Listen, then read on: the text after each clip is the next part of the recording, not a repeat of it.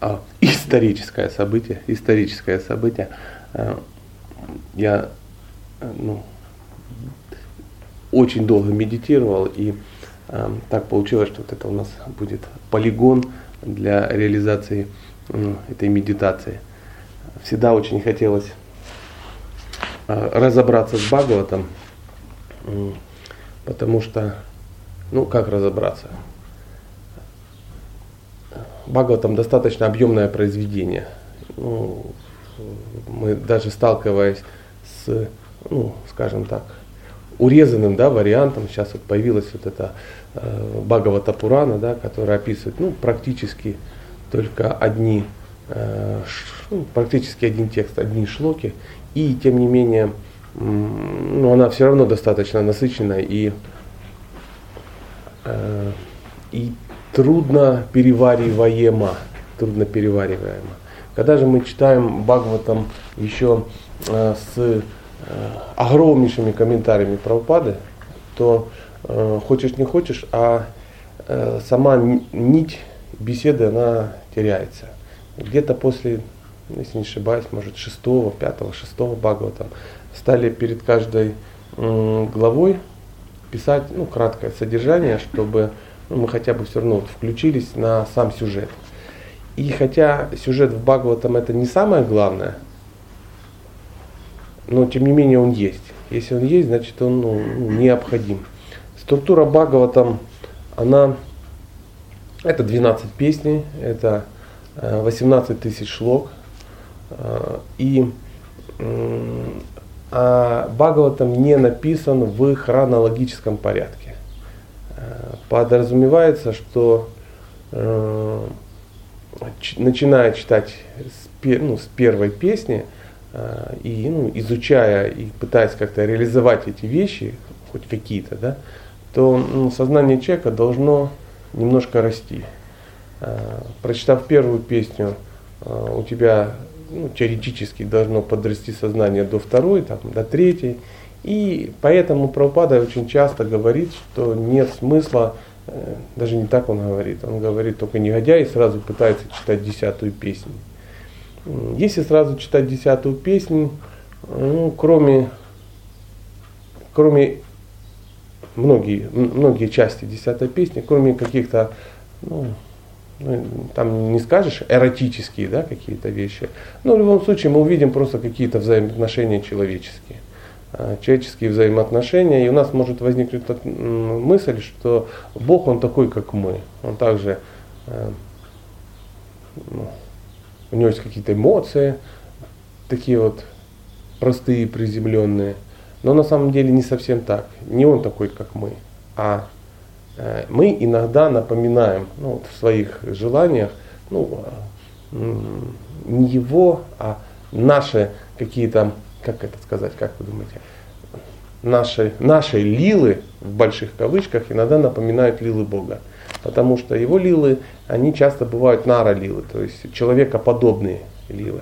То есть он э, редко э, делает вещи, которые ну, очень сильно отличаются от того, что происходит на планете. То есть если он э, приходит на планету, и то он, то он ну, как-то, как сказать, он вливается в те условия, которые существуют. Систематически он поднимается над ними, ну, там, делает какие-то штуки, потому что ну, кого-то убивает очень мощного, э, каким-то оригинальным способом, да. Эм, но в любом случае это чуть-чуть выходит за рамки ну, происходящего. Если он на земле, то происходят ну, одни лилы. Например, есть истории, которые описывают ну, пахтание молочного океана. Это не происходит на Земле. Это происходит на высших планетах. Там Э, живые существа совсем другого уровня, другого масштаба, ну там и проблемы, соответственно, другие. То есть мы нигде не видим, чтобы у нас кто-то пахтал молочный океан. У нас и нет молочного океана. А там же ну, кто-то находит, ну, группа товарищей находит молочный океан, э, створаживают его какими-то там травами. Представляете, какие объемы трав необходимо, чтобы створожить океан. Потом находится соответствующий инструментарий для взбивания. Ну, там гора такая, то есть веревка это там змей васуки. и это большой змей, ну это там даже, наверное, тяжело определить, какого он размера, он очень большой. Потом гора Мандара, по-моему, так называется, это тоже не самая маленькая гора. И ее поставили, она утонула, тут появляется курма, который... Э, ну, то есть, представьте саму фантасмагорию происходящего. Почему? Поэтому, потому что это происходит на райских, ну, где-то на высших, на райских планетах. Здесь же все ну, немножко попроще.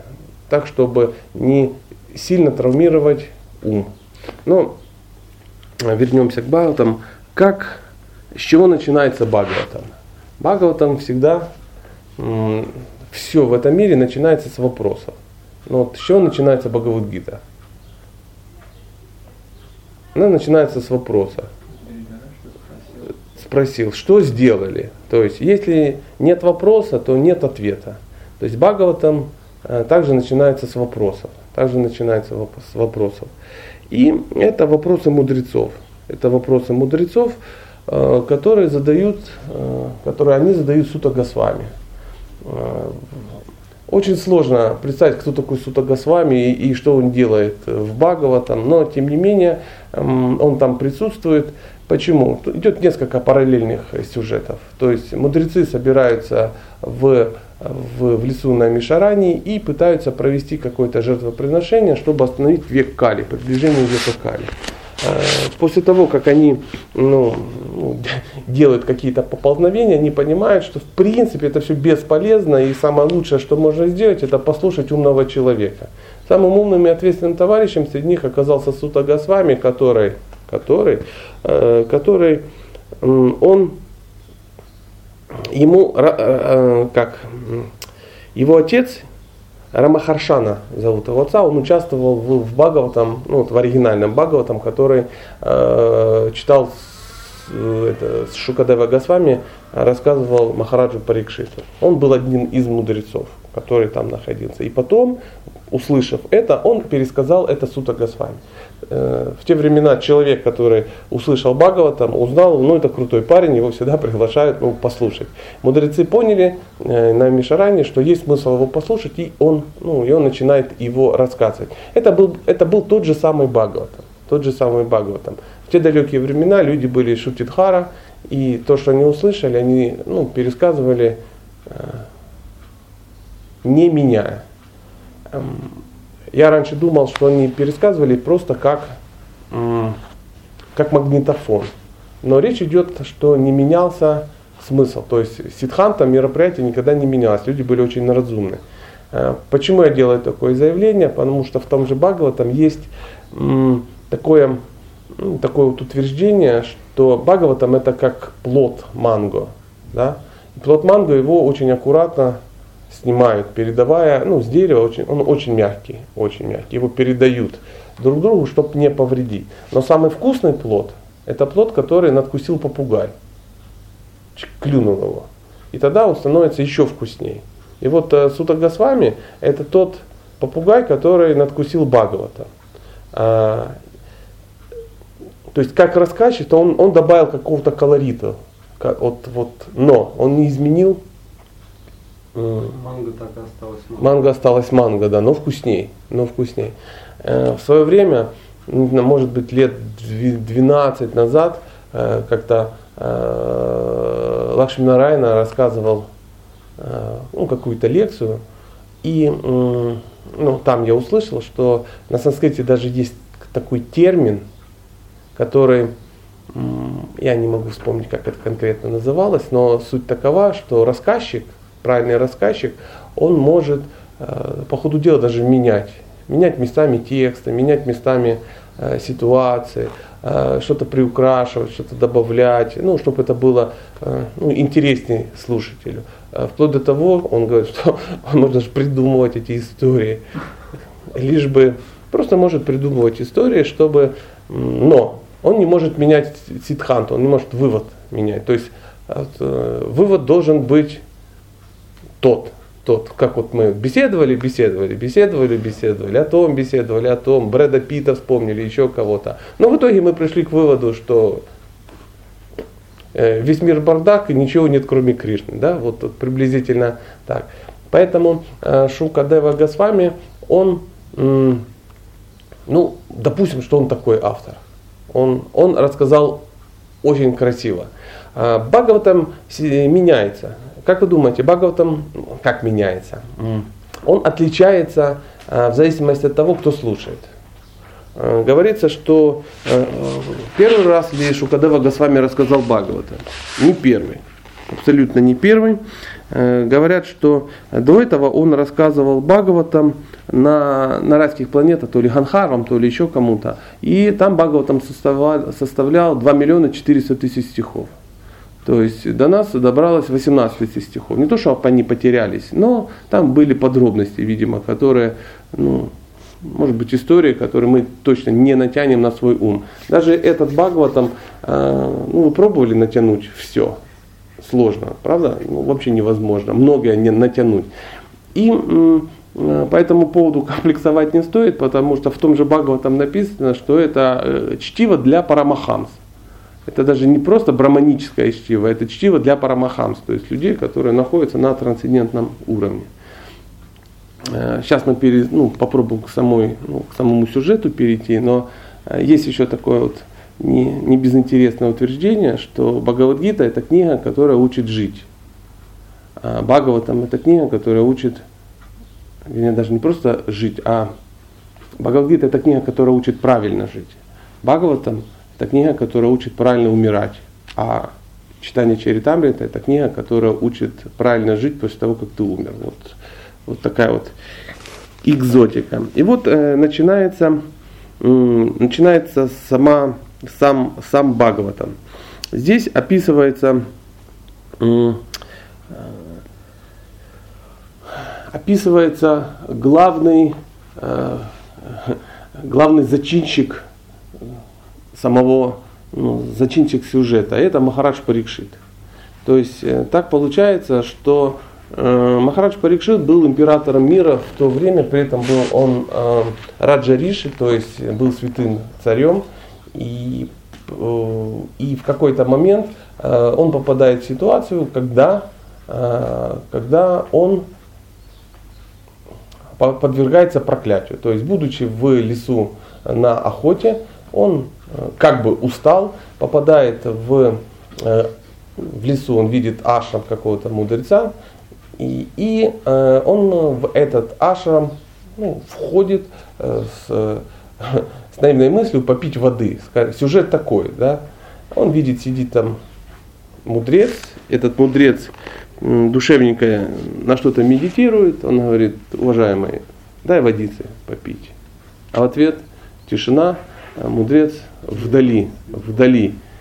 И он говорит, да елки-палки, что творится, уже попить не получается. И ему в какой-то момент почему-то вдруг кажется, что мудрец просто его игнорирует. В, в уме начинают какие-то, знаете, вот мы иногда что-то не понимаем, мы начинаем что-то придумывать. Блин, а возможно он подумал это, возможно он это, имеет в виду это, а что это наверняка это молчание его, это какая-то позиция, что это за позиция, а, а наверняка это, это, это, это браманическая гордость, потому что я не браман и кшат, эти э, браманы опять возгордились, даже воды никто не подаст, ну такой, знаешь, бред пошел. И он э, в порыве, ну, он не разрубил его на две части там саблей своей, просто луком взял, какая-то там змея зачем-то дохлая лежала, он ее взял, как гирлянду одел на шею, так, ну, сомневаюсь, что он связывал голову с хвостом, чтобы она была кольцом, ну как-то поднял ее, набросил, сказал, блин, что за жизнь, и пошел. И пошел. Как только он, он пошел, через какое-то время подумал, да, вот, блин, глупый, зачем же я так? Ну, как-то нехорошо получилось, надо будет при, при встрече извиниться. Но э, извиниться не получилось, потому что эту ситуацию э, раньше него вернулся его сын, сын, имеется в виду этого брамана, э, имя этого эм, ответственного молодого человека вошло в историю, его звали Шринги, и увидев э, такую ситуацию, ну а все-таки будучи маленьким браманенком, он видел, ну, видел больше, чем просто торчит сверху, и он ну, просмотрел камеры наблюдений, отмотал назад в своем видении и увидел, как все происходило. Тут в его голове э, пронесся бред, аналогичный бреду Махараджа Парикшита, и э, мысли были такие, кшатри вообще оборздели, оборздели, уже, уже и змей на голову цепляют, и, и все забыли, из-за кого вообще все держится, и, и не понимают, чьих рук едят, ну, ну и так далее, и так далее, и так далее. Он говорит, ну, папа мой слишком добрый, а вот я, я порядки на виду, я на виду, вот я могу, э, и он э, пошел к своим друзьям, маленьким браманятам, сказал, что сейчас все вопросы порешает, намотал пальчик на, на пальчик свой шнурочек и там сказал какой-то ахалай-махалай правильный и сказал, что это такие жить не должны, надо на корню уничтожать. Без, безнаказанность рождает беззаконие. Чтоб ты через 7 дней умер мучительной смертью и даже подсказал как, что ты должен змей такшака тебя ну, укусить и сжечь, ну, в общем, как, как, как-то так убить. Э, и через, э, ну, сказано, сделано. Сказано, сделано. А Махарадж Парикшит узнает о том, что он э, ну, его проклинает. Я, честно говоря, не знаю как. Возможно. А, ну, ну, я могу предположить, что в его кругу было огромное количество, просто группа. Он был царем, у него была масса советников. У него была масса браманов, которые давали ему советы, и это были очень могущественные личности. Если браманенок в, в, в своем духовном, ну, условно говоря, видении, даже ну, видел, что происходило где-то, и мог восстановить цепь событий, то я думаю, что серьезные брамины, они тут же почувствовали какие-то нездоровые вибрации, тут же залезли в астрал, покопались и им как бы выдала информацию, ну, что как бы произошло. Почему я делаю такие, да, в гугле, да, в гугле набрали, делаю такие выводы, потому что написано, что а, а, браманы, они могли а, нейтрализовать это проклятие очень легко, но, но а, Махарадж Парикшит э, сказал, не надо, Зачем? А, Все, я хочу увидеть, что хочет от меня Бог. Ибо пусть будет воля Его, а не моя. А, ну, как говаривали, ну, ответственные и серьезные люди в этом мире. А, я хочу узнать, почему это происходит. И первое, что он задал, он говорит, а что делать? А что делать? И Брамин говорит, ну если ты не хочешь, не хочешь, чтобы мы убрали последствия, то готовься к смерти.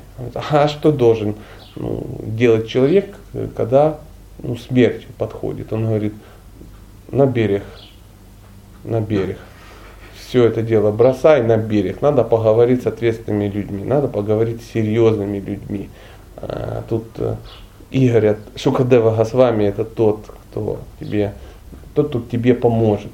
И вот он идет на берег, опять же, нам кажется, что должны были побежать какие-то люди, найти Шукадеву Госвами, с ним договориться, что вот у нас тут царь помирает, может быть, дашь какие-то наставления. Нет, все очень просто. Если брамины видят, из астрала качают, из гугла, да, то Шукадева Госвами, ну, это отдельная история. Естественно, он все это чудесно как бы понимал. И вот когда э, он сразу начал поститься, Махараш Парикшит, он просто пошел на берег и сел. И сел. Э, перестал поститься, стал медитировать, и через какое-то время появляется Шукадева Госвами. Естественно, своего царя не могли бросить его окружение и находились где-то рядом. Э, даже говорится, что ну, в зависимости от своих обязанностей все продолжали выполнять свои обязанности. То есть брамины находились где-то рядом, какие-то поответственные кшатрии пытались его охранять, говорят, что там постро... тем более кто-то пытался спасти э, менеджментскими какими-то ну, темами, просто взяли там в три кольца, как Москву окружили какими-то стенами очень быстро, э, не знаю как, но как-то очень быстро. Ну, возможно, это просто солдаты стояли каким-то караулом каким-то. У всех была э, задача никого не пропускать, особенно каких-то змееподобных, особенно похожих на такшаку. Были разданы фотографии такшаки, то есть фейс-контроль. Никто не мог просочиться. Но э, тут появляется Шукадева Госвами. Шукадева Госвами появляется не просто так. Он вообще выглядел экстраординарно. Ну, во-первых, он голый. Во-вторых, он синий. Уже, уже весело. Да? Э, то есть э, у него, ну, он выглядел как возвышенные личности, очень серьезные личности, они отличаются даже немножко, немножко внешне. Во-первых, очень длинные руки. Руки аж до колен, так считается. То есть Господь читания в свое время, да, ну нам кажется, это гуманоиды какие-то, да, синие, руки до колен, глаза здоровые, лотосные, голые. Конечно, гуманоиды, где-то сбили под, под Тамбовом НЛО. Ну, как, как-то так. И вот он появляется, но он еще появляется в кругу каких-то людей. Вокруг него масса каких-то людей. Это какие-то пацаны, которые в него постоянно плюют и пытаются пописать ему на, на ноги. Какие-то дамы полусумасшедшие, которые кричат, а, придурок, придурок. Ну, знаете как, обязательно надо по, по ярмаркам гонять какого-то, ну, юродивого, да. А он, ну, все признаки сумасшедшего были на лицо. Все признаки сумасшедшего были на лицо. Ну, начиная с того, что когда Шукадева Госвами родился, он сразу родился 16-летним. То есть вот такая скромная история. Сложно представить маму, которая его носила 16 лет, но уж давайте это просто вот на слово поверим. Э, и он не, выход, не хотел выходить по причине того, что он уже был парамахамса, то есть э, он был, он был уже нагружен духовным знанием. Я так подозреваю, что без Нарадамуни не обошлось. Как обычно, Нарадамуни, и он, он систематически любит э, беременным женщинам рассказывать Бхагаватам, чтобы потом уже рождались. Мамы, как правило, пропускают мимо ушей, э, а дети, а дети как бы потом рождаются, и все не могут понять, откуда это. Ну вот, например, с Прохладом Махараджем вот так же он поступил. И вот он, он не хотел, просто не хотел рождаться. И говорят, что ну, 16 лет, много. И потом уже его выманили там ковришками какими-то, и он сразу ушел. Сразу он просто родился, встал и пошел. Не было никаких там обрядов жертвоприношений, радости никакой-то не было. Я даже не знаю, его успели, папа успел ли его как-то назвать. Ой, сынок, а ты хотя бы Шукадевой Госвами будь там, ну как-то так. То есть он родился сразу Госвами. А это не было, опять же, не было никаких там наречение именем, там, дважды рождался, он ему там шнур дали, ему кто-то там в ухо начитал э, там, гайтри мантры, э, потом кто-то дал ему саньяса, он просто родился сразу госвами, сразу госвами. И вот груженный Бхагаватом, он просто сразу пошел. Э, и Весадева, его сын, а, а его папа Весадева, он, сынок, ты куда? Куда, куда? А никуда. Он даже это не ответил. И только э, эхо стало ответом, только деревья. только деревья, да, эхом ответили убитому горю отца. И он раз и как ломанулся, как спит по Дедзибару. Просто побежал и все. Просто побежал без всяких, а и убежал. Папа, давай бежать же за ним. Ну, не, ну мы понимаем, представляешь, твой сын убежал сразу после рождения. 16 лет. Конечно, да, удивительно. И вот он, там возникла история, когда а, какие-то мамзели купались в реке, а по древней ведической э, назло Олегу Геннадьевичу Тарсунову и Аюрведе, э, дамы купались обнаженными. Ну, это было нормально. То есть женщинам это нормально считалось. Ну, я не знаю, может и мужчинам не в курсе. Но в те времена они купались ну, таким образом. Это были места, где ну, мужчин не было. Это не был эм, городской пляж Воронежа, и там просто купаются гопи голые, а все в бинокль их рассматривают. Не так это все происходило. Какое-то удаленное место, где ну, не было никого, кроме женщин. И они купаются, и тут смотрят, на всех парах мимо проносится молодой человек небесной красоты с их точки зрения. Тем не менее, они просто его увидели и ничего даже не сделали. То есть, но если вдруг появлялся какой-то мужчина, ну, женщины должны были вести, вести себя соответственно. Либо поглубже погрузиться в реку, либо ну, повыше подтянуть гамчу, ну, как- как-то так. Но тут даже ничего не, не произошло, просто пробежали. Он просто пробежал. Но через какое-то время сзади мчался папа. И тут они ну, сделали то, что надо. Погрузились, подтянули то, о чем мы говорим. Папа заинтересовался этим фактом. Он говорит, а что ж когда этот э, молодой красивый пробежал мимо, вы ничего не сделали? А я там старый больной человек. Причем, я прошу учесть, это Весадева, литературное воплощение Бога. Это, это, ну, это серьезно. Даже это был не Александр Сергеевич Пушкин, не там Сережа Есенин очень талантливый. Это был литературное воплощение Бога. И они говорят, ну ты как бы ну, мужчина, и ты отличаешь, ну очевидно, ты можешь отличить мужчину от женщины. И мы видим, что ты видишь у нас женщин, это нормальное состояние. Поэтому ты мужчина, мы женщины, мы повели себя правильно. Он говорит, проблема не в том, как вы повели меня, э, себя ну, по отношению ко мне. На него-то почему? Ну, не успели, он говорит, так а он и не мужчина. Это, это такое чудо просто. Он, он вне времени и пространства. Он, он, он не видел даже наших тел. Он смотрит сквозь тела, он видит просто души. Э, ну вот это уровень Шукадевы Госвами. И поэтому он ходил голый, ему было глубоко все равно, там нечего было прикрывать, ангел. И вот когда он появился перед Махараджем Парикшитом, э, случилось то, что ну, часто случается. Э, есть учитель, у которого, которому есть что сказать, и появляется слушатель, который хочет услышать. То есть всегда должно быть две вещи. Должен быть учитель и ученик. И э, должны быть оба в правильном умонастроении. То есть э, умонастроение ученика описывается в Бхагавадгита 4.34. Э, смиренно служить и задавать вопросы. Э, часто смиренно, что означает смиренно служить в их варианте? Они тратят свое время, они приходят и внимательно слушают, отключают там, не знаю, телефоны свои мудрецкие какие-то, да, то есть они не, не отлучаются, они не уходят, они не едят там и тому подобное, они слушают, потому что человек, ну, выдает э, какое-то серьезное знание. И э, Шукадева Госвами был очень рад, что появляется тот, кто, э, ну, тот, кто готов услышать. Мы вчера говорили о Э, пустых разговоров. Помните, там один из видов, э, один из источников стресса, когда энергия тратится на пустые разговоры. Здесь энергия не тратилась на пустые разговоры. То есть все было четко, все было э, ну, серьезно и соответствовало времени. И вот несколько слов о самом Весадеве. То есть сюжет все время пере, переплетается сюжет все время переплетается.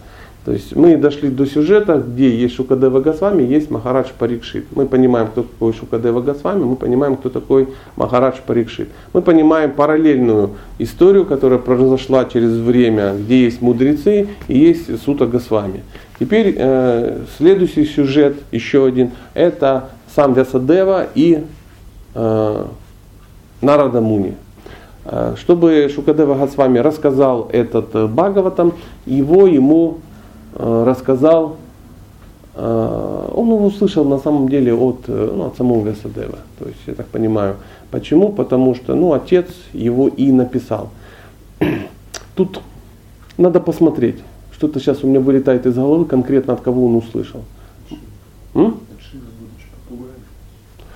Это понятно. Изначально он его даже знал, да. То есть э, именно в самой Народа, ой, в, в Нара Лили. То есть э, либо вот от Нарада Муни, либо от Шукадевы Госвами. Ой, от э, Вясадевы. Ну, в принципе, не важно, что тот, что тот очень э, серьезный э, в исполнении.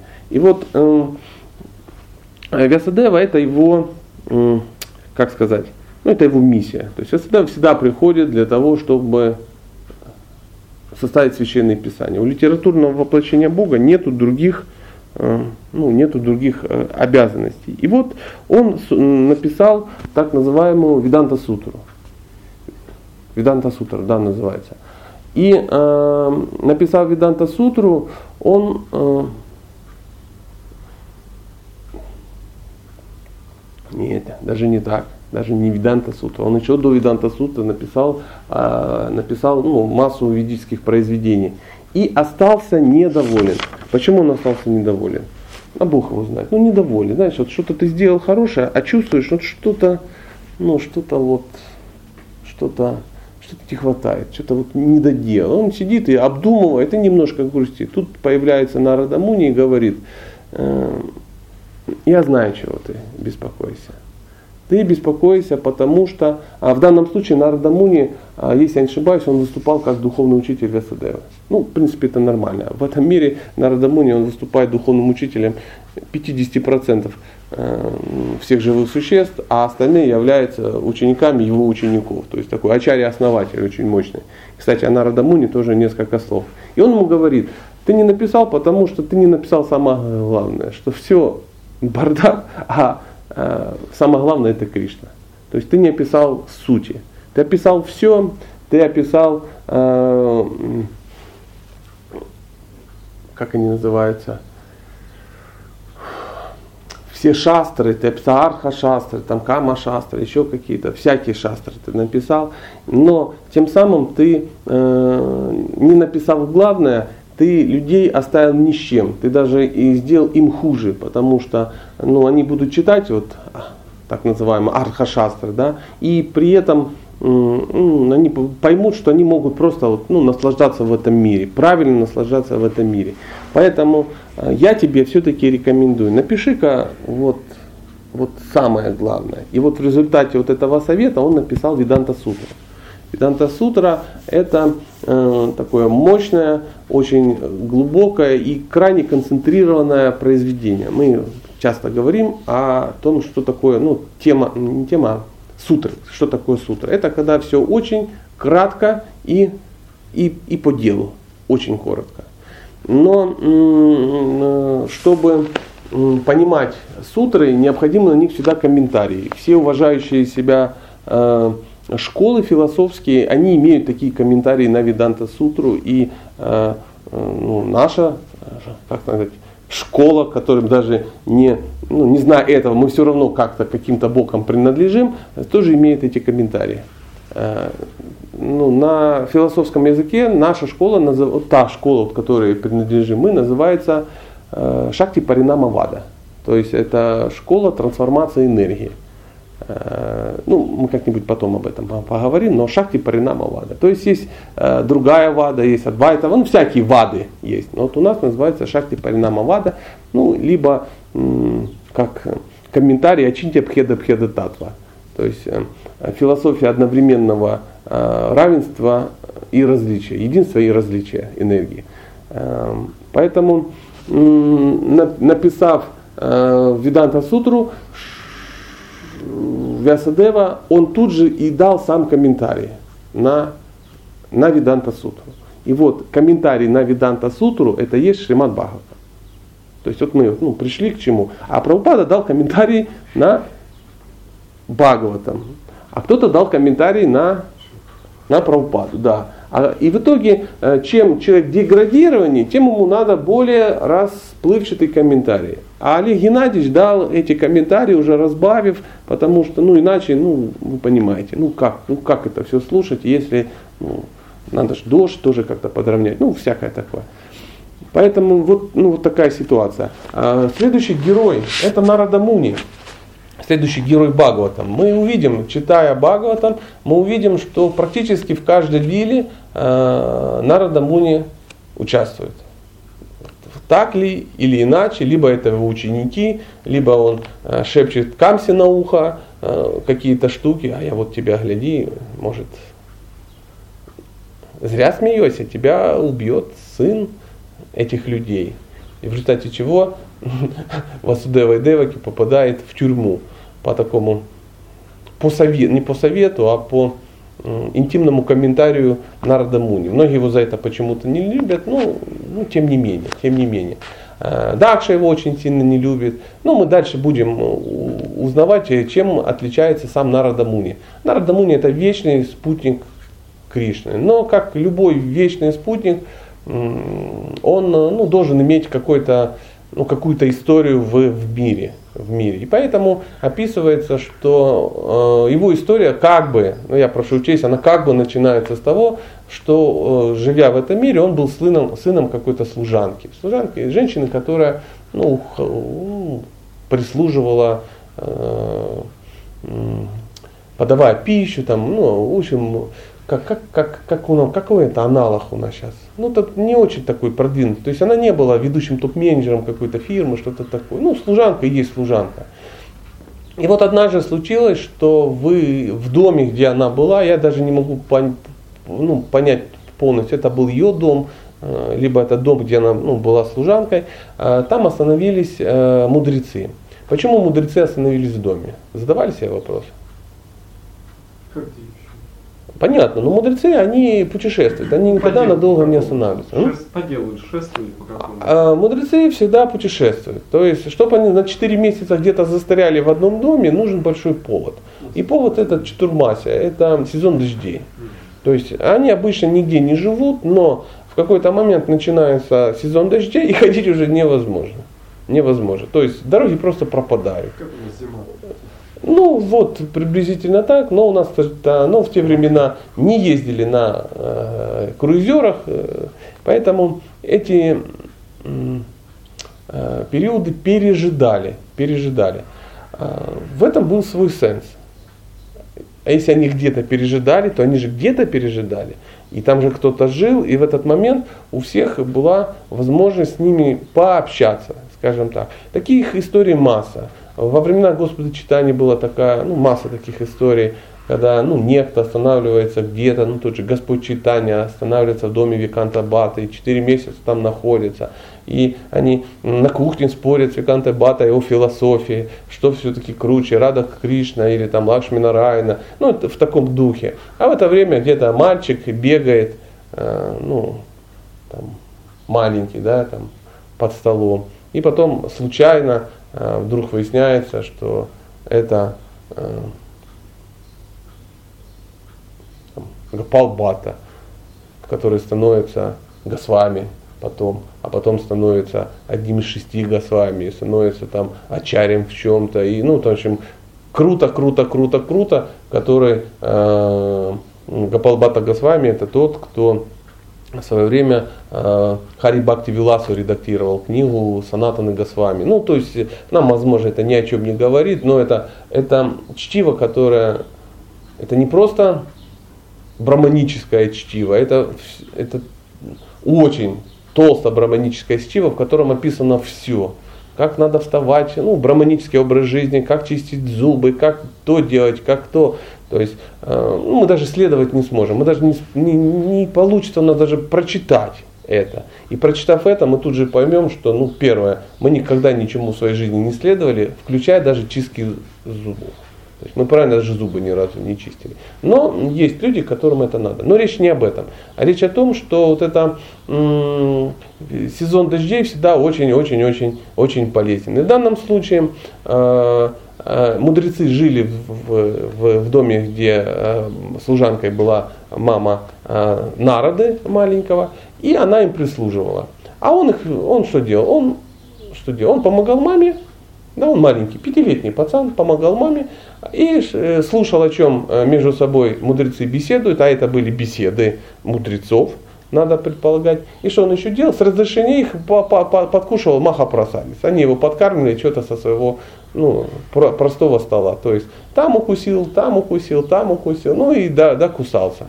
Докусался так, что когда мудрецы ушли, то э, он стал сильно волноваться, потому что уж, уж очень интенсивно стал очищаться. Да? Его очищение сразу началось с того, что э, умерла мама. Так получилось, э, змея укусила маму, и э, э, тема, и он остался один, и он пошел сразу путешествовать. И допутешествовался до такого уровня, что э, оставив тело в следующей жизни, э, ну, он родился как народа. Родился как народа, он все чуден. Опять же, мы должны понимать, что народа это вечный спутник. Но там какое-то благословение было это его матери, чтобы ее сын родился как народа. Конечно. То есть э, у каждой истории есть сотни э, предысторий, сотни предысторий. Есть история из духовного мира, как ну, она должна была как-то произойти. И да, конечно, есть. И их, их сотня может быть этих историй. Но если коротко, в любом случае он стал вечным спутником. То есть он достиг э, совершенства такого, что Э, он стал выполнять функцию, ну, ту, которую он всегда и выполнял для Бога. Он путешествует и проповедует. На то он и Нарда Муни. А Кришна ему подарил вину. То есть вот эту балалайку вот эту большую, как она называется, вина, как она, ситар, да, еще как-то так вот.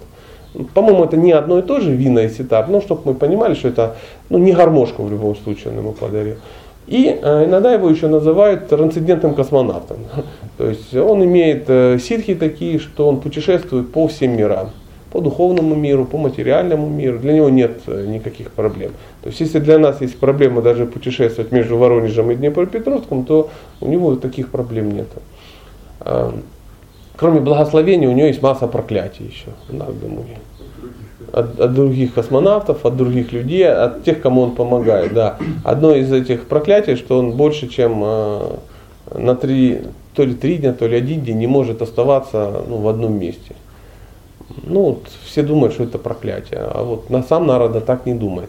Но смысл в том, что к чему мы пришли? Мы пришли к тому, что есть Нарада Муни и Вясадева, есть Махарадж Парикшит и э, Шукадева Госвами, есть Сута Госвами и, э, и мудрецы. И мудрецы. Э, с чего начинается сам Бхагаватам? Бхагаватам начинается сам сюжет, э, ну, то, что вот рассказывает Шукадева Госвами, он рассказывает с момента, когда заканчивается битва на Курукшетре. То, с чего начинается, если Бхагавадгита начинается с, с того, как битва на Курукшетре начинается, то Бхагаватам он начинается с того, как она заканчивается.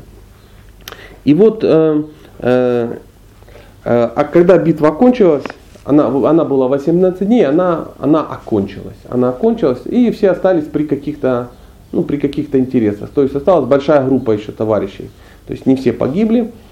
И э, после битвы э, сын Дроны, а Дрона это, э, все знают, да, Дрона, кто такой? Это э, учитель пандавов, учитель, который э, обучал военному искусству ну, пандавов, ну и кауравов, то есть он всех обучал, скажем так. Его сын Ашватама. Его сын Ашватама, он воевал на стороне кауравов. Он воевал на стороне кауравов. И, э, чтобы, и он сделал такой не очень кшатрийский поступок, но я думаю, в те времена, ну, в тот момент, ну, он подумал, что он может себе это позволить, потому что война велась ну, не на жизнь, а на смерть. Тем более очевидно было, что э, такие кауравы проиграли. Такие кауравы проиграли. И м- ночью он, э, э, ну, зайдя в лагерь, где мирно спал народ, взял и просто их э, ну, поубивал спящих. Как у меня такая а, аналогия возникла при, в, ну, в советское время э, был какой-то герой Советского Союза, который во время э, войны на севере, ну, на севере воевали с финнами, когда воевали, он отличился тем, что он э, шомполом от винтовки там что-то положил там кучу народа, то есть в расположение ночью забрался и в ухо и прошел все расположение, положил, никто не пикнул. Ну, в наше время за это получил Герой Советского Союза, и в принципе, ну, никто его не осуждает. Ну, такие времена были. Но в те времена э, такая акция, э, она расценивалась однозначно как недостойная. Недостойная. То есть убить спящих, это было некрасиво. Он это сделал. Он убил много народу, и пятеро из этих убитых это были э, дети Драупади. Дети Драупади это были ну, сыновья пандавов. Да? А, и вот, эм, а, сделав это, он э, поотрезал головы и принес э, Дуритхани. Дуритхани, чтобы показать, ну, что, ну вот, вот, я сделал, это я сделал для... Он хотел его порадовать. А, удивительно, но сам Дуритхана сказал, тю, вот это нехорошо, нехорошо. То есть мы знаем, кто такой Дурятхана, но тем не менее даже Дурятхана не оценил этого ну, эстетического такого поступка. И когда выяснилось, что ну, это произошло, э, когда информация дошла до Арджуны, э, когда ну, все стало очевидно, Арджуна, ну, э, его жена Драупади говорит, ну ты глянь какая нехорошая ситуация. И он э, сказал, что естественно он сейчас э, накажет Винонова. И он пустился в погоню за Ашватхамой. Ашватхама сильно расстроился. Он расстроился, почему? Ну, никто не оценил. Никто не оценил его поступка. А, царь не оценил, отец тем более не оценил, да, там, ну, кто, кто бы это оценил такое. И он стал убегать. А, Арджуна его начал догонять, и Ашватама применил, э, ну, как оно называется, брахмастер. Да? Брахмастер, ну, такое тонкое ядерное оружие. Ядерное оружие персонального действия. То есть не так, что бах и там, ну, ну Хиросима, да, а ну, как-то никто толком не знает, что это за оружие. То есть у нас нет таких аналогов. Ну, не знаю, это не гиперболоид инженера Гарина, там еще что-то такое. Как, так, вот, это оружие, которое, тонкое оружие, которое запускается мантрами. В свое время Ашватама, он пропустил урок, как это оружие останавливать, но хорошо усвоил, как, его запускать. Ну, так, такое бывает. И вот он э, использовал это оружие против, э, ну, против Арджуны. Ну, и Арджуна, когда увидел, что он ну, использовал это оружие, он, соответственно, достал свою атомную бомбу и включил ее. И нейтрализовал, ну так можно сказать, нейтрализовал действия этой э, брахмастра. После чего он э, поймал Ашватхаму приволок к, ну, к своим родственникам, Драупаде, Пандавам. И там вот э, случился очень небезынтересный э, ну, сюжетный, э, ну, какая, такая вот сюжетная линия, такая вот история произошла. Когда он э, притащил Ашватаму, у всех возникло, э, что же делать, что же делать. То есть э, э, надо как-то было наказать этого товарища и э, Одни, ну то есть сам Арджуна он его хотел, он сомневался, потому что он пообещал при Драупаде, что он его притащит, но по всем понятиям он его хотел убить сразу, но обещал. Да? Он его принес и попал на роль судьи. Да? Потому что э, Драупади сказала, не надо его убивать. А Абхима сказал, надо убивать. И Кришна сказал, надо убивать. А Юдхишира сказал, не надо убивать. И в общем у каждого стало свое мнение. Там, а братья э, Накула Сахадева, да, там, а, а как Юдхишхира? Ну, то есть в любом случае братья, э, мнение братьев разделилось. И надо было что-то сделать. А у каждого был свой аргумент. У каждого был свой аргумент, и эти аргументы были очень м, научные и убедительные. Но э, так как с ними была Драупади, она сказала, я не хочу, чтобы вы его убивали. Почему? Потому что я знаю его мать, я знаю жену Дроны, а, она будет страдать, я уже страдаю, я не хочу, чтобы она страдала так. То есть то, что он урод, ну урод, ну что ты сделаешь. Ну вот, такая ситуация. То есть учтите мои пожелания. Пхима кричал, все не по понятиям, дайте я его лично убью. И у Арджуна была дилемма, как выйти из этой ситуации. Он смотрел на Кришну, а тот ему говорил, ну, ну. То есть это история о том, как э, Кришна ставит нас, очень часто ставит в ситуацию, когда у нас есть выбор. У нас есть выбор. А заметили, часто поднимается вопрос, а где же выбор, если только гуны действуют? Да? Мы читаем Бхагавадгиту и понимаем, что мы не действующие. Мы же не действующие. С одной стороны, кажется, что мы действующие, у нас есть свобода выбора. С другой стороны, у нас нет этой свободы выбора. Все как бы предрешено, все как бы понятно. А, то есть э, астролог может все э, предсказать. Так в чем же сама свобода выбора? А были ли, э, была ли возможность, например, ну, тому же Арджуне избежать этой ситуации? Не было никакой, это была предсказуемая ситуация. То есть в любом случае э, жену его обидели. Они как бы, э, ну, она ходила с распущенными волосами, э, ее оскорбили, из-за чего вообще возникла вся, ну, вся эта битва, да. А, Ашватама убил сыновей. И ну, можно было этого избежать? Наверное, нет. Возможно. Но э, масса чего избежать было нельзя, но э, так в чем же свобода выбора? Вот как? В реакции Да, то есть он, человек не может определять ситуацию, которая с ним происходит. Она происходит по карме, чтобы он сделал э, ну, урок прошел определенный. Но э, реакция на урок, да, э, как ты среагируешь на этот урок, всегда, всегда присутствует. И вот э, прошу учесть, что были братья, братья это очень серьезные личности, то есть пандавы это ну, не какие-то пионеры, это вечные спутники Кришны, вечные спутники Кришны. А Драупади, ну, тоже не, непростая, скажем так, женщина. Скажем больше, там находился сам Кришна, то есть верховная личность Бога, стоит рядом. И Арджуна поворачивается, на него смотрит и говорит, ну, что делать? А он говорит, ну, если ты сделаешь так, как просит Кхима, то, и, и как я, да, то недовольным останется Юдхишхира и твоя жена. А ты же для жены это все делаешь. Если ты сделаешь как жена, Пхима останется недовольным. Решай, у тебя есть выбор. То есть этот выбор всегда есть у всех. И у нас, и у Арджуны был. Всегда такой выбор есть. То есть день сурка, как прожить жизнь, которая тебе дана, э, и которая от тебя уже в принципе не зависит. То есть э, сюжет уже закрутили, кино уже включили. Но как ты будешь действовать в этой, ну, это как, не знаю, можно такое сравнение, как в компьютерной игре. Если ты начал играть в Skyrim, да, то есть определенные правила, и ты в определенных рамках. Ты не можешь изменить игру, ты не можешь изменить правила, но у тебя есть несколько вариантов правильных таких. Вот, по-моему, вчера говорил, кто-то вчера говорил, всегда говорил. Помните, он рассказывал э, нюанс про богатыря и камень, и там есть три направления.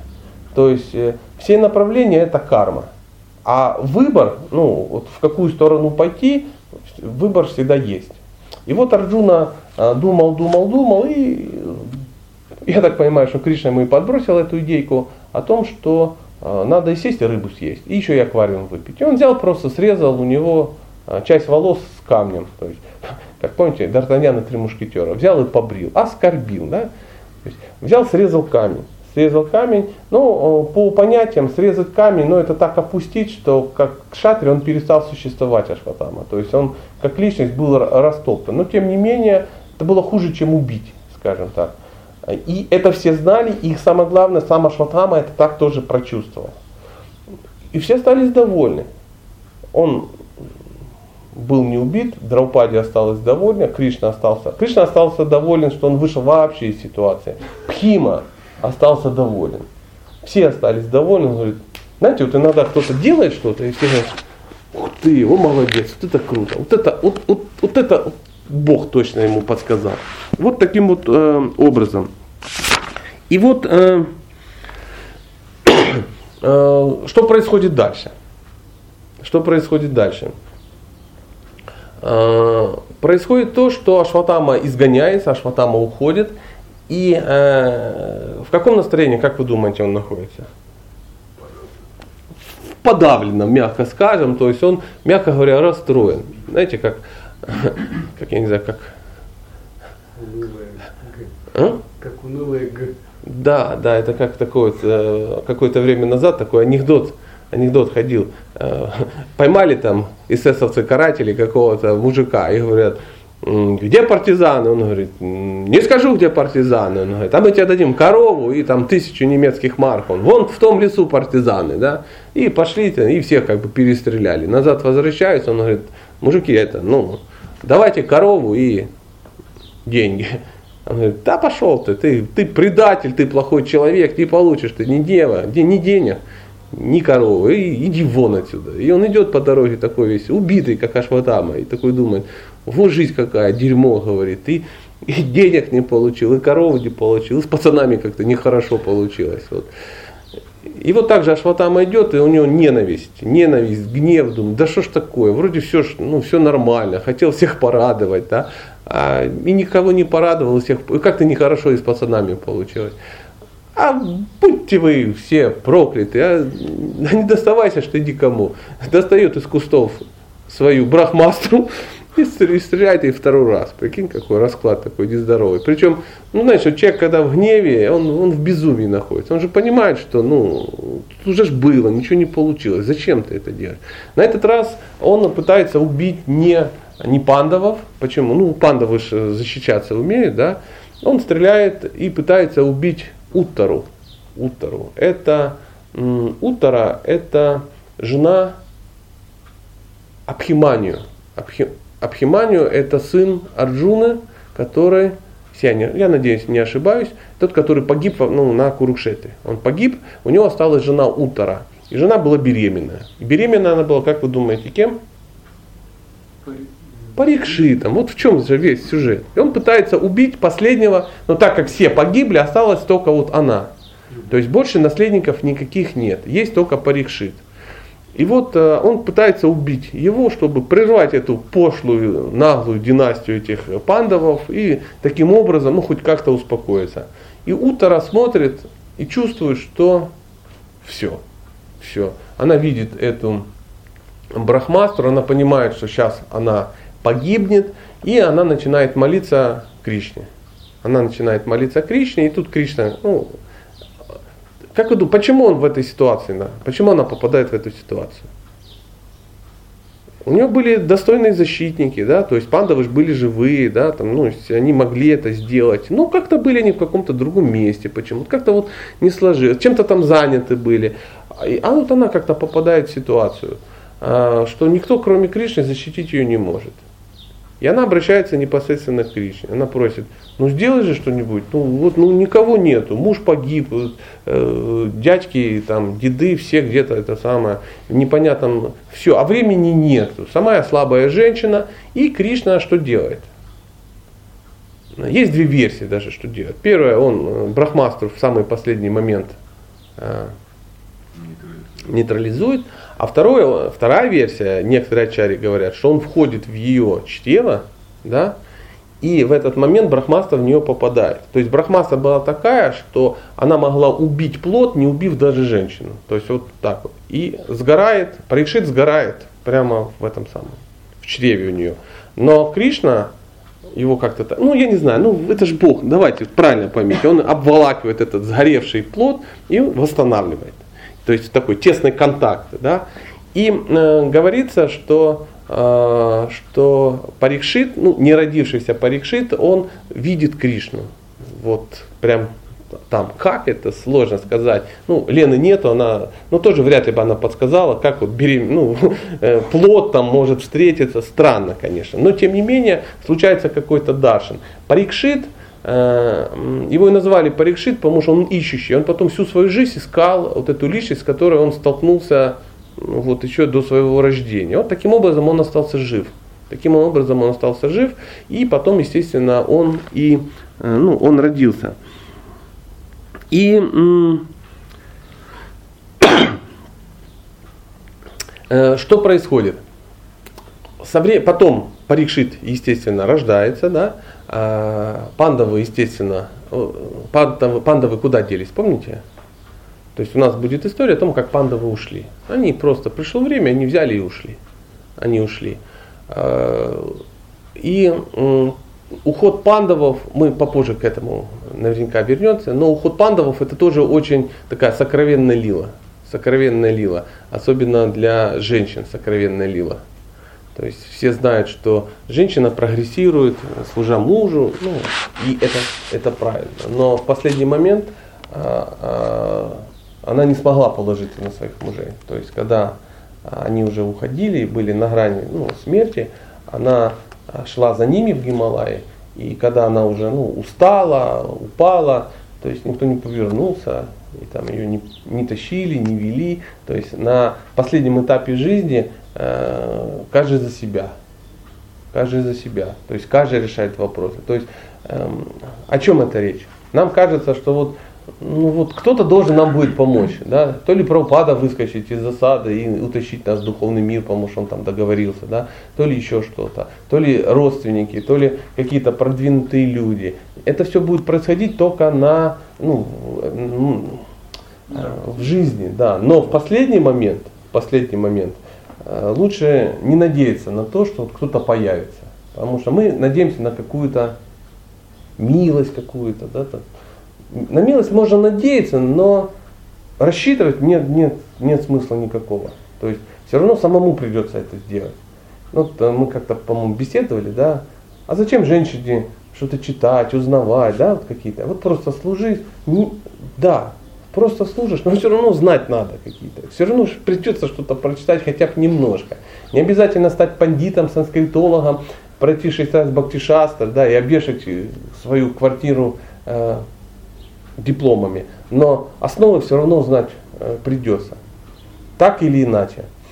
И вот э, когда Махарадж Парикшит э, э, сидел на берегу, я подозреваю, Ганги, если я не ошибаюсь, скорее всего, на берегу Ганги, вокруг сидели мудрецы, и э, Шукадева Госвами ну, читал, этот, э, читал этот Бхагаватам.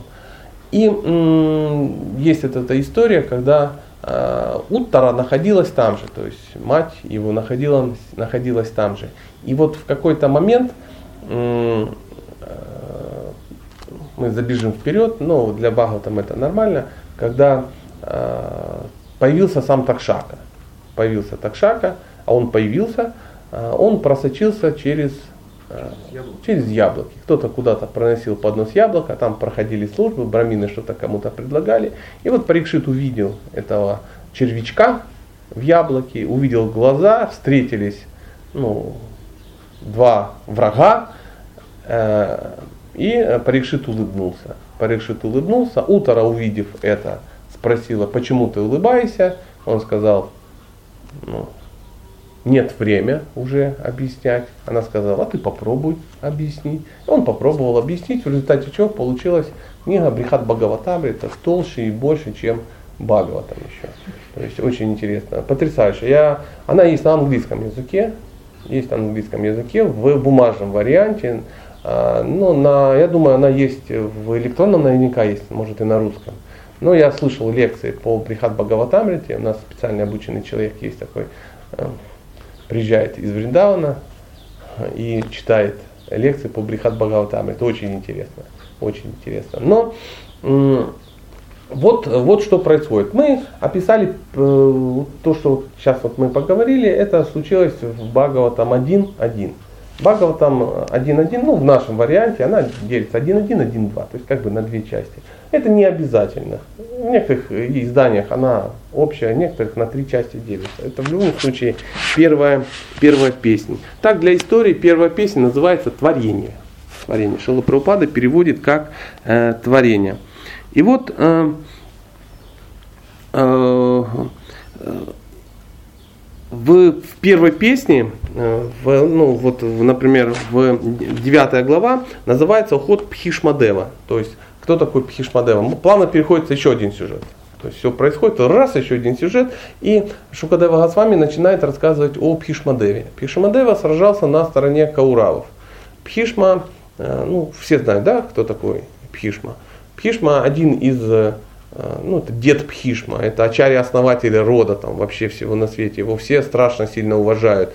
И э, его нельзя было убить. Убить ну, просто невозможно было. То есть он был настолько могущественный, что он сам мог избрать время своей, ну, ну, своего ухода.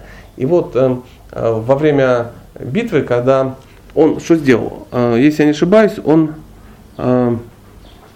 когда понял, что он готов погибнуть, просто сказал, ну, начинайте. И все в него выстрелили. И в него попало такое количество стрел, что он даже не смог упасть на землю. То есть он как ежик такой, как, как расческа, знаете, женская расческа, в которой со всех сторон, как она называется? Где-то так она называется. Массажка, да, да, да, да, вот, спасибо. Вот, вот так же в Хишму попало столько стрел, что он упал, и везде торчали стрелы, он лежал. С него стекла вся кровь, но он не умирал. Когда подошел после битвы, подошел э, Арджуна, он э, ну, ничего не нашел другого, как стрелами, еще в него выстрелил несколько раз, чтобы сделать подушечку из стрел. То есть, ну, такая вот тема. Ну, он, ну, извини, такая ситуация, но все равно не умирает. Да? А, и э, Пхишма все собрались, потому что, ну, другие отношения, хоть они воюют э, друг против друга, но тем не менее все собрались, и Пхишма дал наставление – очень обширное наставление. Для чего он не умер таким образом? Только лишь для того, чтобы э, дать наставление. Мы, читая Бхагавата, мы увидим, что э, какая-то история, она нужна для того, чтобы кто-то что-то рассказал. Обязательно. Либо прославил Кришну, либо о чем-то рассказал очень важном. В данном случае а, Пхишмадева дал очень обширное наставление. Если мы почитаем, ну, это девятая, да? Девятая, по-моему, глава. Уход Пхишмадевы, да. И вот он рассказывает, дает наставление Махараджу Юдхишхири, как кто должен себя вести, как должен поступать царь, как то-то происходит, то-то, то-то. И в итоге все это рассказал. Под конец он начинает рассказывать о Гопе, вспоминает Гопе. И в итоге Кришна, правильные люди, Гопи. И он говорит, ну все, спасибо, и, и оставил тело. То есть мы будем видеть, что большинство э, как, героев, персонажей Бхагаватам э, благоприятно оставляют тело. Вот Пхишма оставил так, думая о Гопе. Кто, кто бы думал о Гопе, лежа, ну, ну вот, ну ложа и стрел, это даже вообще непонятно. Ну, где, на смертном одре, да, там, в реанимации, ты, о, Гопи, Гопи. Чтобы думать о Гопе, перед смертью надо что делать? Во-первых, во-первых, да. Вот я, например, знаю, но вряд ли буду думать. Об этом надо еще не просто знать, а думать всю жизнь. Оказывается, говорится, что ты в момент смерти будешь думать о том, о чем ты думаешь всю жизнь. То есть смерть это не экзамен. Смерть это оценка за экзамен, которым является жизнь. Я могу лично сделать спекулятивный вывод, что Пхима всю свою жизнь думал о Гопе. При этом он был махровым брамачари. Он ни разу, он не женился. Не, это отдельная история из Махабхарата о том, как Пхима стал Пхимой. То есть, когда его отец хотел жениться ну, на ком-то, то отец, будучи невестой, сказал, что я не могу отдать замуж за тебя твою, ну, свою дочь, потому что у тебя есть сын. А, но э, и сын, тот, этот Пхима, э, Пхишма, э, зная это, он сказал, что я отказываюсь от всего, я не, ну, я не буду ни на что претендовать. То есть я брамачари. Все, мне ничего не надо, я отреченный. И отец невесты сказал, ну ты-то не будешь, а дети твои будут. Он говорит, у меня не будет детей. И там сказал, ахалай махалай, и дал обед, что не будет никаких детей, никаких женщин, ничего не будет в этой жизни. И э, когда он дал такой обед, э, Пхишма даже переводит как что-то очень ужасное, суровое. То есть, обед. Обед. Э, очень сильный. То есть, ну, это нереальный. Таких обетов не бывает. То есть, и он этот обед исполнил. Но при этом э, он в конце вспомнил о Гопе. Ну вот так, так это бывает. И ушел ушел ну, туда, куда бы, ну, теоретически хотелось бы самим как-то свалить тоже. Не безинтересно еще является восьмая глава ну, пер, первой песни. Она называется «Молитва царицы Кунти». Очень интересно и часто тоже задают вопрос, да почему мы должны страдать все время? Почему Кунти вот это просит все время страдать? Вот Кришна сделал, пришли мне страдания. Но на самом деле так ли это? Мне как-то задали этот вопрос, я что-то ответил, потом пришлось перечитать опять восьмую главу. Есть даже отдельная книга, которая называется «Молитва царицы Кунти». На самом деле там один стих только, который ну, описывает тот, эту, эту фразу, что э, Кришна, ну, пришли нам страдания. Но речь идет не о том, что о Кришне можно думать только в страданиях. Нет. Она говорит, что э, я хочу все время думать о тебе. Я хочу думать о тебе все время. Если выбирать, ну, например, э, не страдать, наслаждаться жизнью, да, но о тебе не думать, то я лучше выберу страдать, но думать о тебе.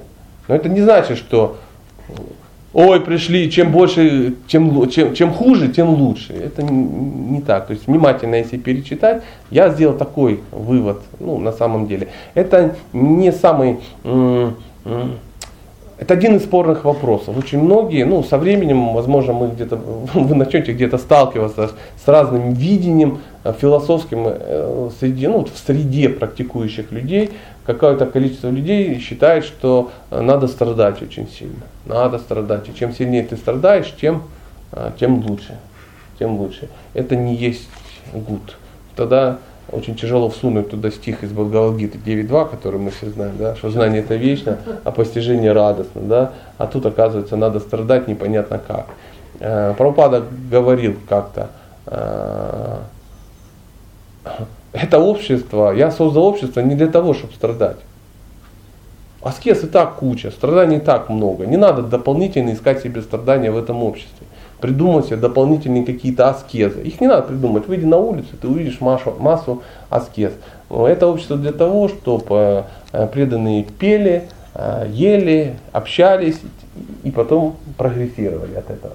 Прабхупада говорил, еще если преданный страдает, то он негодяй. Негодяй, да, да, да, да. Но, опять же, я хочу учесть, что это очень важно, чтобы, ну, это говорил Прабхупада, а не, ну, идешь, видишь, кто-то грустный, ах ты негодяй. То есть иногда преданные так, так поступают, так иногда поступают. Однажды я на форуме на одном залез, и там кто-то выложил, на зло всем психологам третьего тысячелетия, выложил лекцию с радостной надписью «Такой-то Прабу разбивает в пух и перья всех психологов». Ну, мне было очень интересно.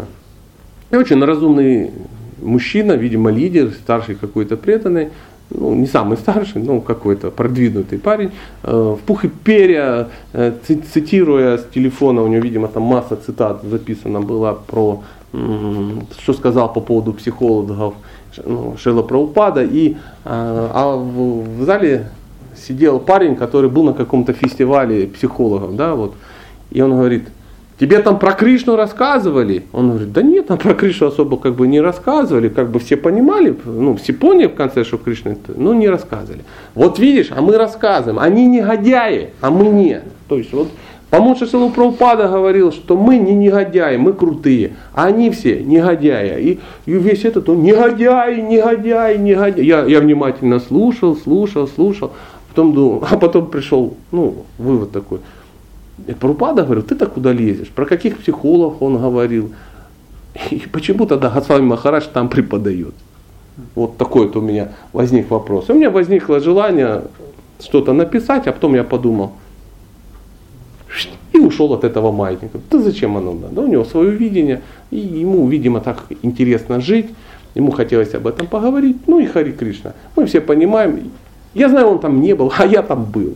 И если Госвами Махарадж Михалыч, да, э, читает и э, находит в себе какие-то силы и необходимость на это тратить время, да, читать там какие-то лекции, я думаю, это правильный проект. Ну, такое вот мое видение. Иначе бы он просто его проигнорировал. Сказал, извините, друзья, ну, у меня нет времени. А у него оно почему-то находится.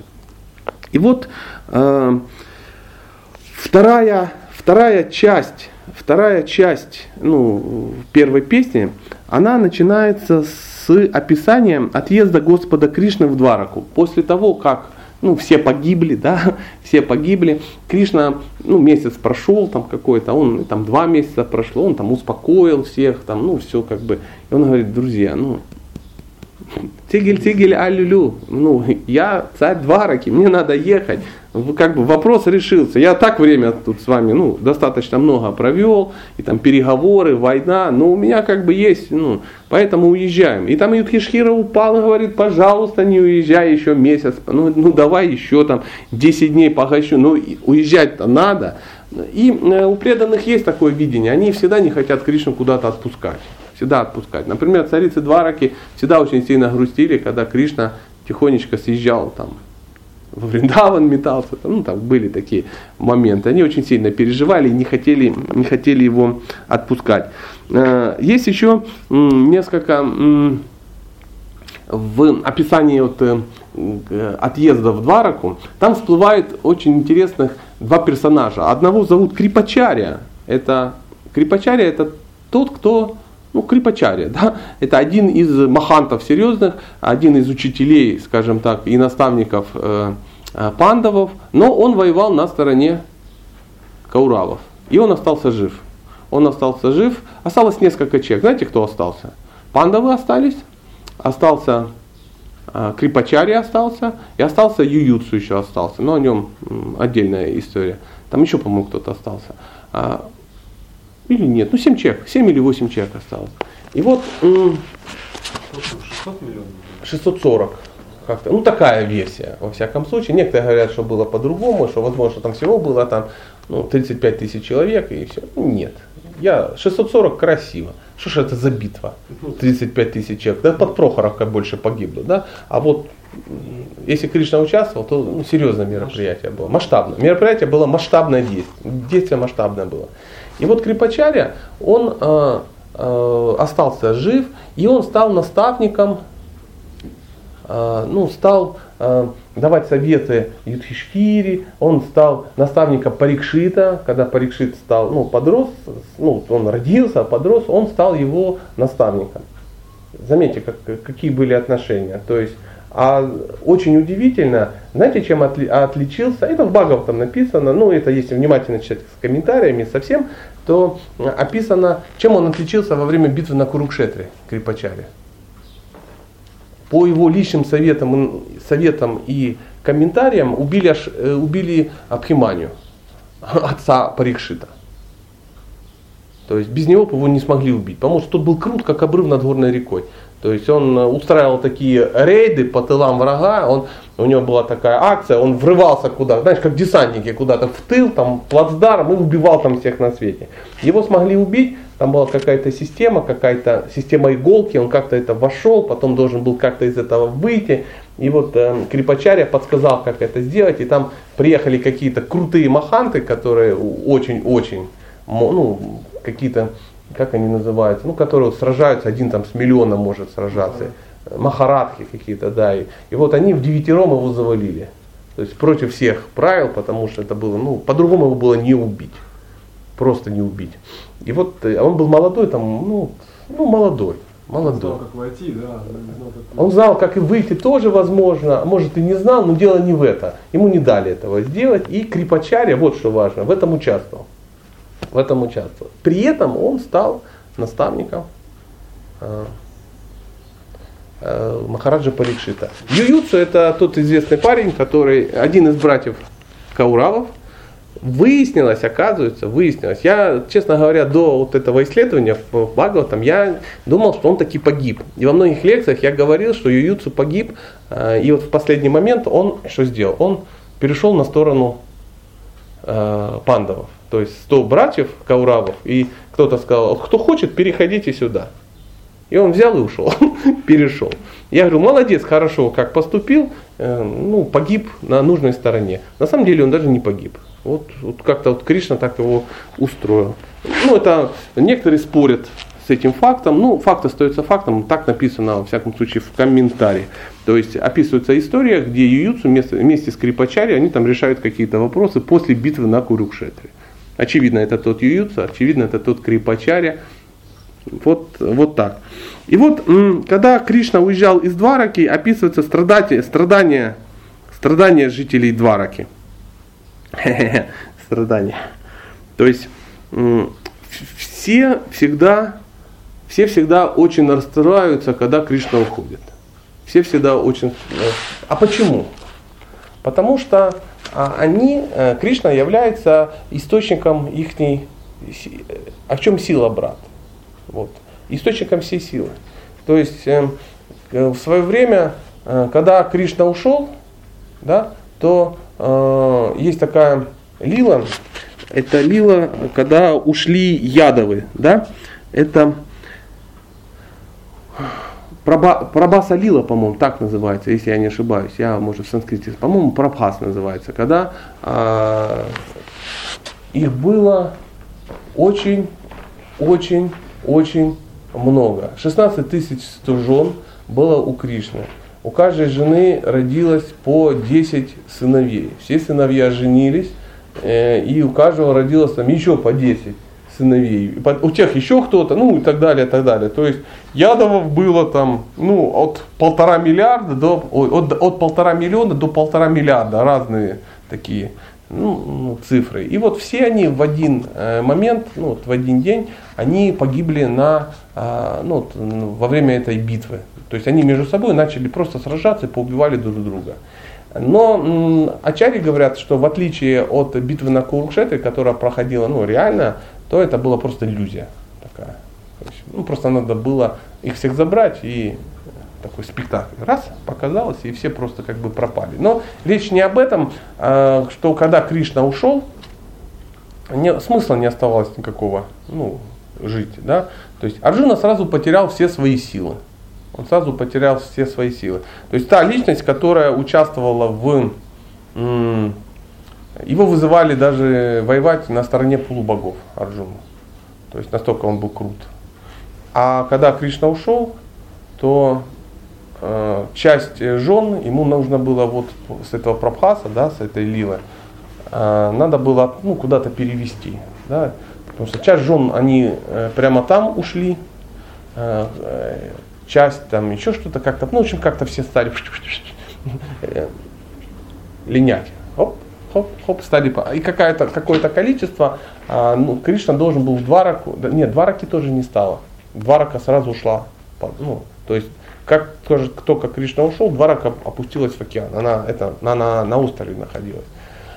И часть жен он в Хастинапур переводил, перевозил, и на него напали какие-то пастухи-охотники, там непонятно кто, какая-то группа партизан-ополченцев непонятно. То есть в свое время э, на кого? На Арджуну, на человека, который третью часть всей Курукшетры замочил, это он лично. И они это, вот, обидели его, лук отобрали, ну как-то так вот, ну, нехорошо. Они просто забрали жен, женщин. То есть он ну, не смог их даже защитить, и он потом, ну да что ж такое?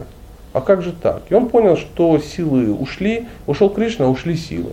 Ачари говорят, что это сам Кришна пришел и своих жен забрал. Но э, Арджуна сделал вывод, что жить уже нет никакого смысла. Потому что источником его силы был ну, сам Кришна. И он начинает вспоминать, когда Кришна его, ну, ему помог. И вдруг выяснилось, что он ему помог всегда. Да, всегда. Просто всегда. А, после того, как э, ну, Кришна ушел, мы сейчас говорим о том, еще не только как он ушел с планеты, ушел в Двараку, да, то э, еще остался, помните, кто остался по сюжету? Сам Дристараштра остался. То есть остался отец всех э, ну, ну, Кауравов. Да. Он, он слепой. Ну, он слепой, он не участвовал. И э, что сделал, его Юдхишира пригласил к себе ну, во дворец, потому что он его дядя. Пригласил его и Ганхари. Ганхари это жена Дитараши. То есть Дитараша был слепой, Ганхари отличилась в этом мире тем и попала в Багова, там как э, не просто жена ну, Дитарашты, а как самая, ну, одна из мощнейших женщин. Она, узнав, что она будет замужем за слепым, за слепым, она одела на глаза повязку и никогда ее больше не снимала. Она сказала, я не могу превосходить своего мужа. Помните, мы на психологическом читали о том, что если даже женщина, ну, никогда не показывайте мужчине, что ну, то вы в чем-то более, э, ну, более сильны, да, более компетентны. То есть э, она даже на уровне своих ну, физических возможностей, она даже этого не делала. Ганхари э, была, э, она была, ну тоже, точно, может не все знают, но она была афганской принцессой. То есть э, она была дочерью царя Ганхары, такая была провинция. В современном варианте это Ганхара переводится как Кандагар. То есть, ну, а про Кандагар все уже как бы, ну, все люди, жившие советское время и э, чуть-чуть знающие об афганской войне, да, все знают там песни про Кандагар и тому подобное. Вот Ганхари была э, вот из, ну, она была афганской принцессой. И вот э, когда Юдхишхира пригласил, это будет последняя история, мы будем заканчивать.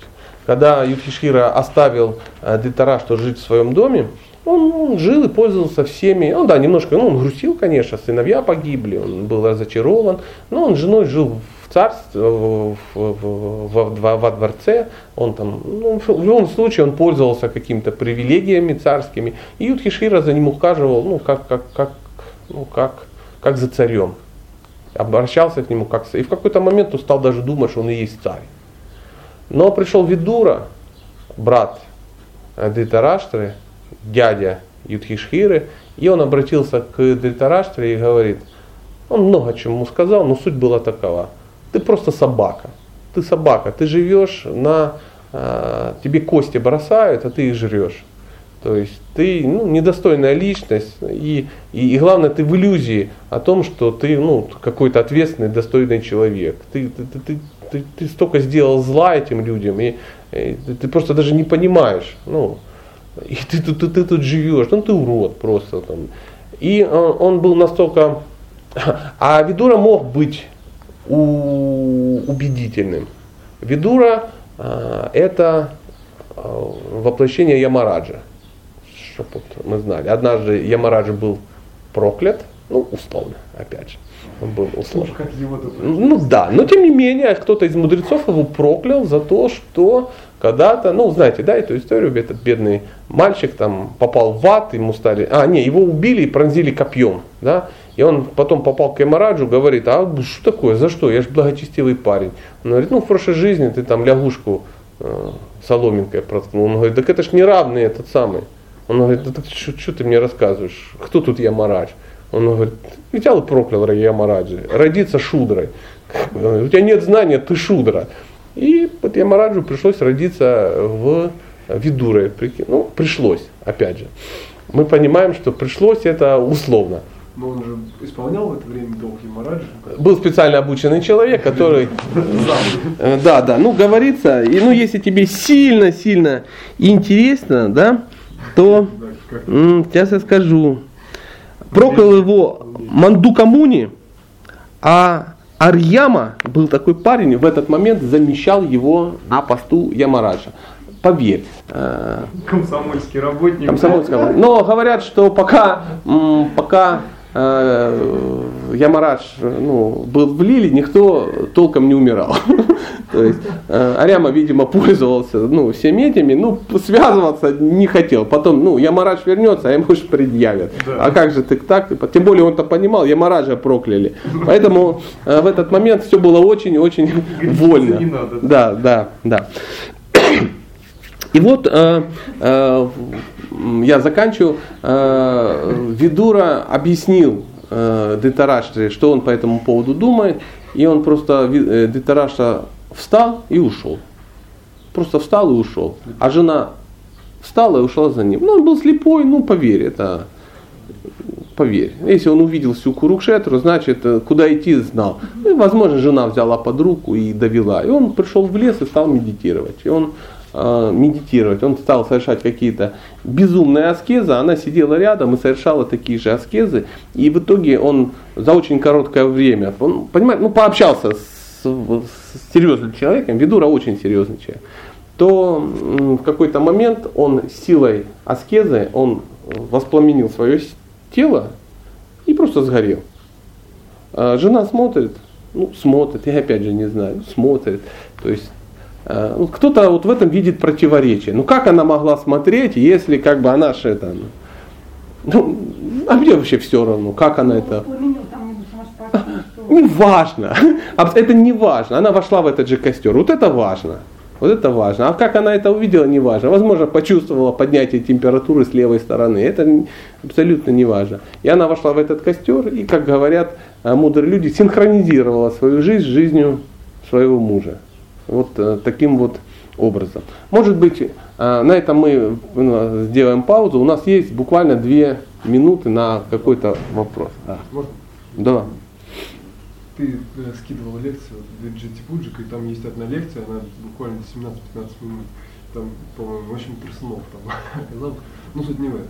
Он говорит про Шимат Бхагаватам, когда мы его слушаем, мы как бы, если мы переносим на себя, да, вот надо на себя переносить вот эти истории и вот это знание, когда мы общаемся. Вот сможешь раскрыть немножко? А что он сказал по этому поводу? Что надо переносить или не надо? А то я начну ну, говорить и начну противоречить Ачаре. Не всегда, если мы осуждаем, если мы осуждаем там Тритараштра или мы осуждаем там э, кого, Прохла, э, Хираника Шипу, то мы ну, ну, мы должны понимать, что Первое. Давайте первое поставим точки над «и». Э, все присутствующие здесь не имеют никакого права и никого осуждать.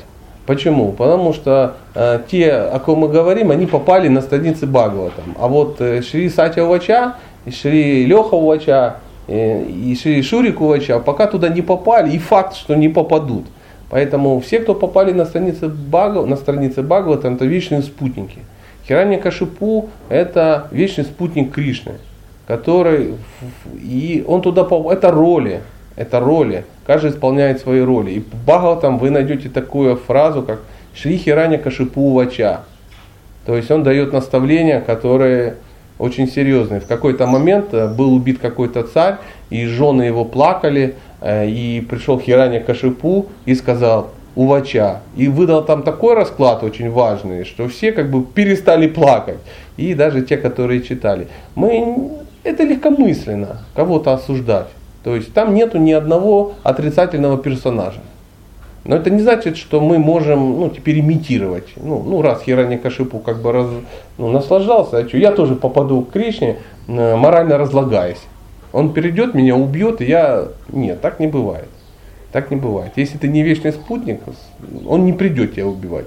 Тебя убьют гопники какие-то. Ну, без всякого увача. Поэтому, э, чтобы прогрессировать, просто надо слушать, надо слушать, а мы должны понимать, что есть персонажи, условно положительные персонажи, и брать пример с условно положительных персонажей. А условно отрицательных персонажей ни в коем случае не осуждать, но так и не делать. Тогда ты будешь очищаться. Я вот это так, так вижу. Но я рад, что ты слушал лекции ну, э, той бациллы, э, которую я вот принес в прошлый раз. Я предлагаю на этом закончить, и завтра мы э, ну, встретимся и, и ну и, и продолжим.